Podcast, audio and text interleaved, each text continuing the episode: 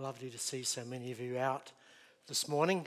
I just wonder why it is only at Christmas or around Christmas, particularly you gentlemen, that you feel the liberty to wear these shirts. I love it. So much colour. It's a statement, isn't it? It's a statement that says, Joy to the world. I'm wearing whatever I want to wear and I don't care. well done to you all. Well done. We should, we should do that every week, shouldn't we? Every week should be Christmas. That would be wonderful. Our, thank you, Tim. Our English language is, I'm told, and many of you who don't have English as your first language, uh, you, you, will, you will probably understand this that it's, it's a very, very difficult language to learn, to get, to get a hold of, and to underst- understand um, how, it, how it all works uh, in terms of its construction, its spelling shifts, and even the stress that we put on various syllables. For instance, um, we all live at an address, but we address each other by name. Hmm. It's just the stress on that syllable that denotes the meaning. Well, how about two? Two and two. Oh, that's a favourite of mine. well, spelling takes care of the meaning when it's written, but which one when it's spoken? I don't know about you, but I, have been struggling recently. Facebook posts have been almost undecipherable, just the way people are writing these days. It takes me half an hour to figure out what it is they're trying to say and then take grammar out of the situation. Oh my goodness. It's tough gig. I found an excerpt uh, uh, from a poem online describing these difficulties of the construction of the English language. Listen to this. We speak of a brother and also of brethren. We, excuse me, but though we say mother, we never say methrin. The masculine pronouns are he, his, and him. But imagine the feminine of she, shiz, and shim. So, our English, I think you all will agree, is the craziest language you ever did see. I take it you already know of tough and bow and cough and dough. And others may stumble, but not you, on hiccough and thorough and sloth and through. I just about struggled on that myself just then. Can you see the problem that we're having? Well, I'm sure it's no surprise to find that one of these words, which English really struggles to define as we try to express our desire for uh, or appreciation of a particular thing um, or an activity or a person, is that word love. Love, love, love. Today, we're looking to light our final Advent candle. We've already looked at hope and peace and joy. But now, as we sit on the eve of Christmas, our attention is firmly fixed on this notion of love. But what really am I talking about? You see, I, I love my wife. I also love apple pie and I love sleeping in on Saturdays. I do love God. I also love to go bushwalking. Well, fortunately for us, we have that original language to help us to navigate this interpretation process. And, and many of you may already know, some of you may not. How many different types of Greek do we have for the word love? Four? Any advance on four? There's eight. Now, most of you know three, right? There's eight different types of, uh, of, of um, reference to a type of love. They represent different types of love or different aspects of love. But it's crucial for us uh, to rightly understand what the writer of the scripture says, or really means when he says, God so loved the world that he gave his only begotten Son, that all who should believe in him should not perish, but have eternal life. Well, as we look at love and all of its implications, I want us this morning to be able to clearly understand love's definition, love's origin, love's purpose, and we'll also see today that love, real divine love, requires from us a response. It's a good thing that the oversight have given me 45 minutes to speak this morning, isn't it? Oh, I saw a few twitches then.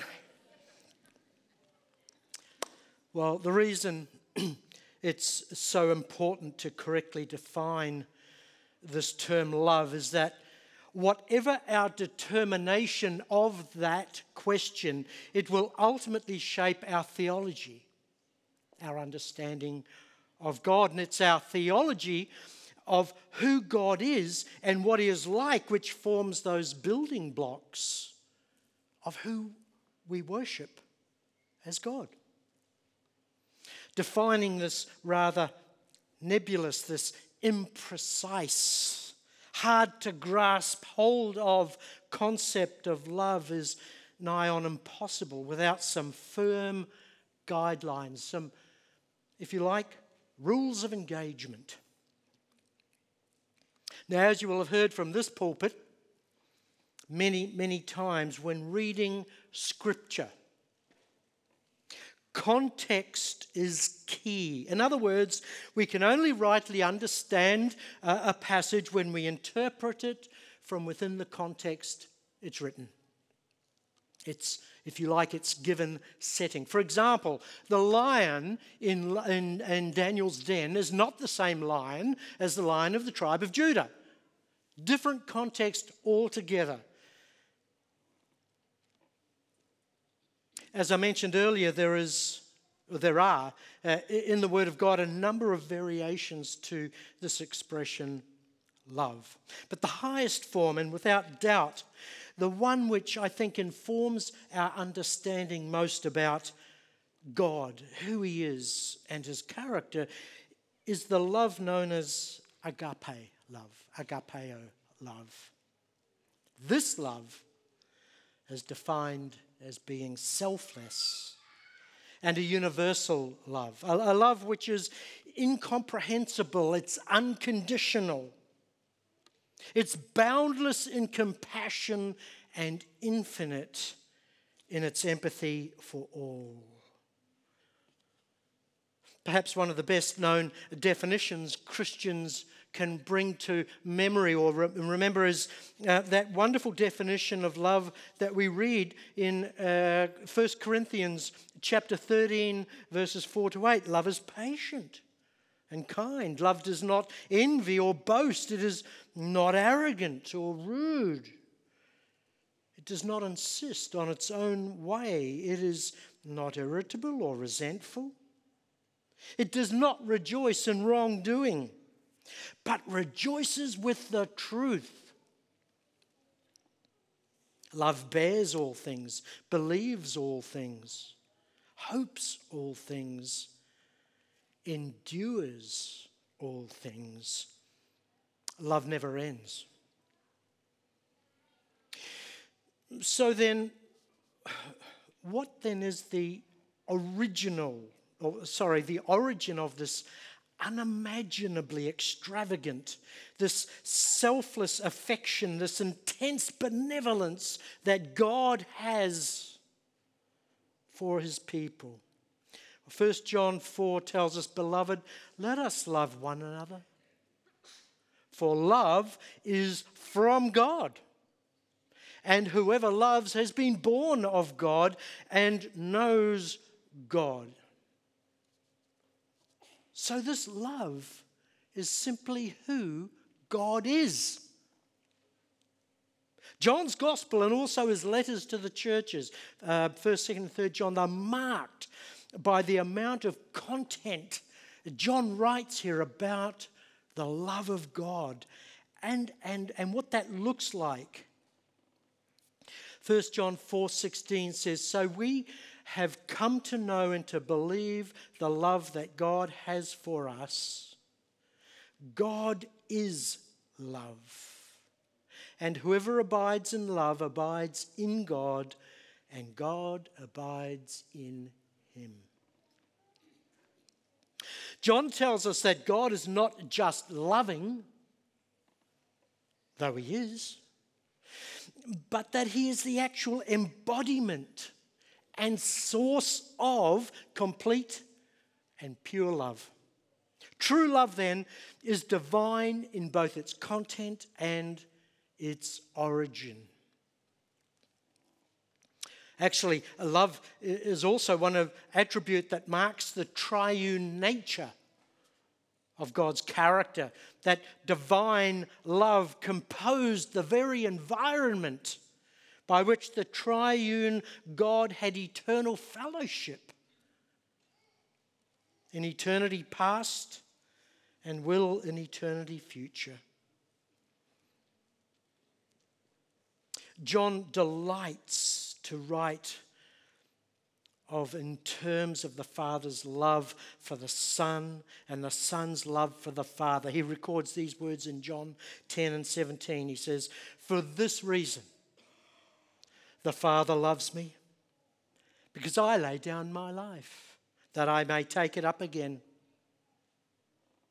Perhaps here, more than any other place, we can see how this agape love, this divine love reveals its purpose or outworking. You see, love must never be thought of only in terms of it being an emotional state or an outward expression. But rather, we, as we look to Scripture, we can see that true, self sacrificing love reveals itself and, and, and it's manifest in more than just words and good wishes. You see those posts when they, you know, someone's lost someone or they had something bad happen, or oh, sending good wishes, you know, thinking nice thoughts. This divine love is much, much, much more than that. 1 John 4:10 says, "In this is love. In this is love. Not that we love God, but that He loved us and sent His Son to be the propitiation, that is, the substitute, if you like, for our sins. You see, God's love did something. Perhaps the most staggering example of God's love in action, certainly in salvation history, is found in John 3:16, that wonderful passage that we read earlier. For God so loved the world that he gave his only begotten son. You see, God's love drove him to action the imperishable truth of God's love was in that baby boy. And it's the great and unfathomable love which broke into humanity's story in the form of the baby boy born to a virgin in Bethlehem. Where's that cradle gone? There it is. Representing, of course, the manger. We read in Matthew 1 and 21. The angel said, She will bear a son, and you shall call his name Jesus. Dave's going to talk about names tonight. The, way, the name Jesus means he will save his people from their sins. It's clearly stated in God's word and recorded through revealed history that Jesus Christ died on an old wooden cross. Jesus, the second person of the Trinity, left the splendor of heaven. We sing that song, don't we? He left the splendor of heaven, knowing his destiny was the, how's it go? The old Come on, you know that song. The lonely cross hill of, thank you, Earl, the lonely hill of Golgotha. He laid down his life for me. You see, he came to take on humanity. And in that state of human identity, he bore the full wrath of God against all sin on behalf, on behalf of all humanity. Now you might say, well, how is God a loving God? If he punishes his own son for a sinful world, kind of doesn't add up, does it? Well, to answer that, you have to really understand and accept that God is not only loving, and He is, but He is also completely holy and righteous. That means that he can neither sin nor can he allow sin to go unpunished. And the Word of God is very clear about what that penalty or punishment is. Ezekiel 18 tells us that the sin, uh, beg your pardon, the soul that sins will surely die. Well, if you're a soul today, and you are, and I know you've sinned, so we're all come under that same condemnation of death. That is the curse of sin.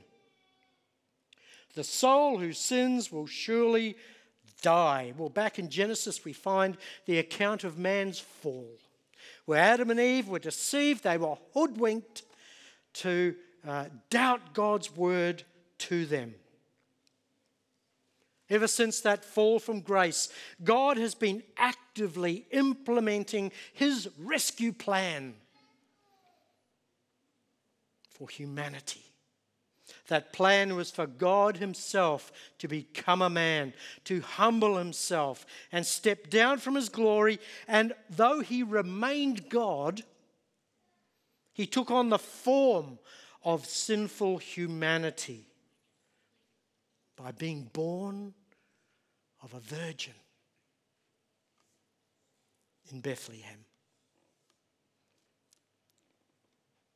But you know what? That by itself,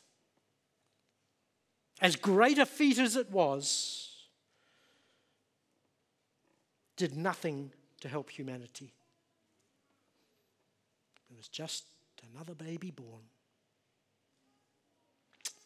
until that plan came to fulfillment 33 years later on that old Roman cross. You see, God's love for humanity was manifest in his Son, Jesus Christ, who lived a sinless life on our behalf and then died a sinner's death on our behalf. And so that curse of death brought about uh, through that first sinful rebellion by Adam and Eve might be destroyed, and that men and women could, by faith and believing in Jesus Christ and his gift, by accepting that wonderful free gift of loving forgiveness, they could be saved redeemed, restored, brought back into fellowship with God as had been God's original purpose for humanity. We begin to see now, I think, how love is so much more than just a squishy, mushy, feel good emotion, which is subject to the ebb and flow of the circumstances of life. Love is a self sacrificing determination to act benevolently towards the object of our affection. A lot of words in there, I know. Don Francisco put it this way Love's not an emotion, it's an act of the will.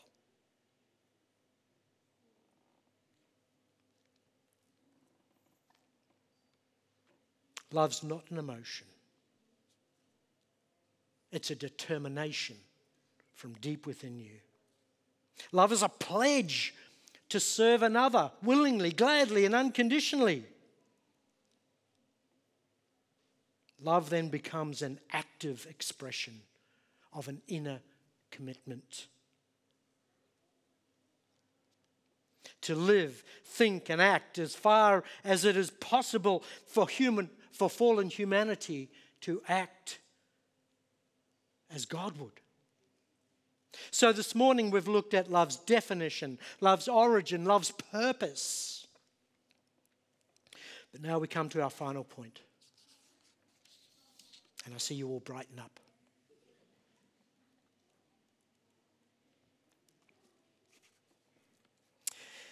Love calls for a response. We've discovered that this type of divine love, this agape love to which we aspire, is not passive, but rather it's an active and motivating force for godliness. And so love does indeed demand of us a response. God responded to man's fall by sending his only son. We've read that in John 3:16.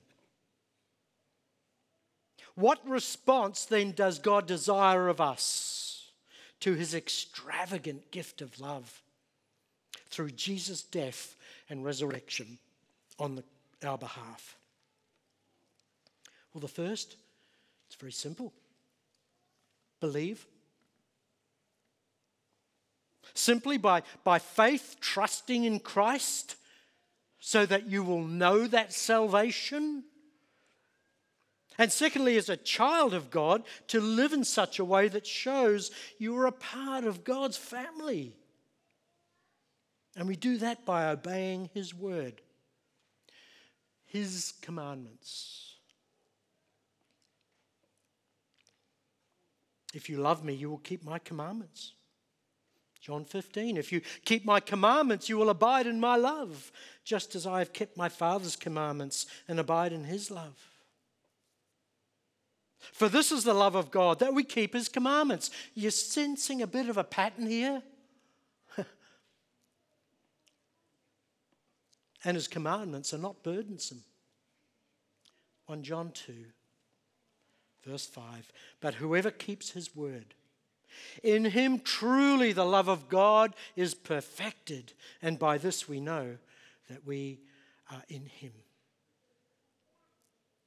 But of course, we need to understand that all of these calls for obedience and doing what the Word of God says is not an activity to somehow endear ourselves to God, to curry favor with God.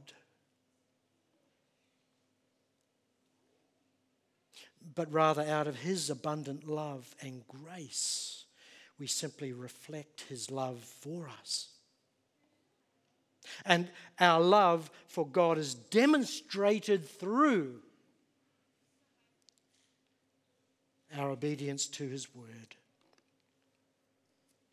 Let me conclude this morning with two scriptures that I think brings absolute focus and clarity uh, about uh, Jesus' salvation mission.